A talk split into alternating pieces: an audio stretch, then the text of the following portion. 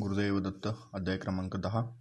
कश्यप गोत्राचा एक वल्लभेश नावाचा सुशील व सदाचरणी ब्राह्मण होता. तो व्यापार करून अर्थार्जन करीत असे. दरवर्षी तो कुरवपुराला यात्रेनिमित्त श्रीपाद स्वामींच्या दर्शनासाठी नियमितपणे जात असे. त्याने एकदा श्रीपादचरणी नवस केला की मला व्यापारामध्ये बरकत येऊन अधिक धनलाभ झाला.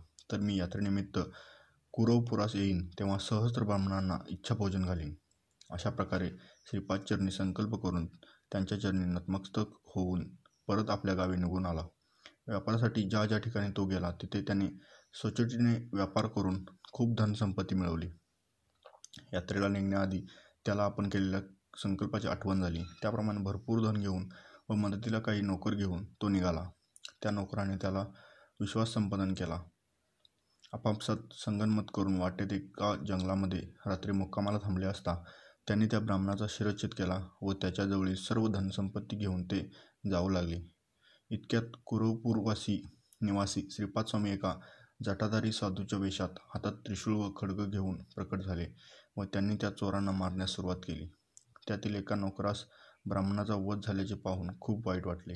तो काकुळतीला येऊन त्या साधुपुरुषांच्या पाया पडून त्यांची विनवणी करू लागला.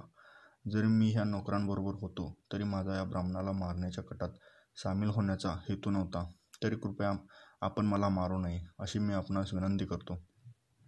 स्वामींनी त्या नोकराला जीवनदान दिले व त्या ब्राह्मणाच्या अंगावर विभूती प्रोक्षण करून त्याला पुन्हा जिवंत केले.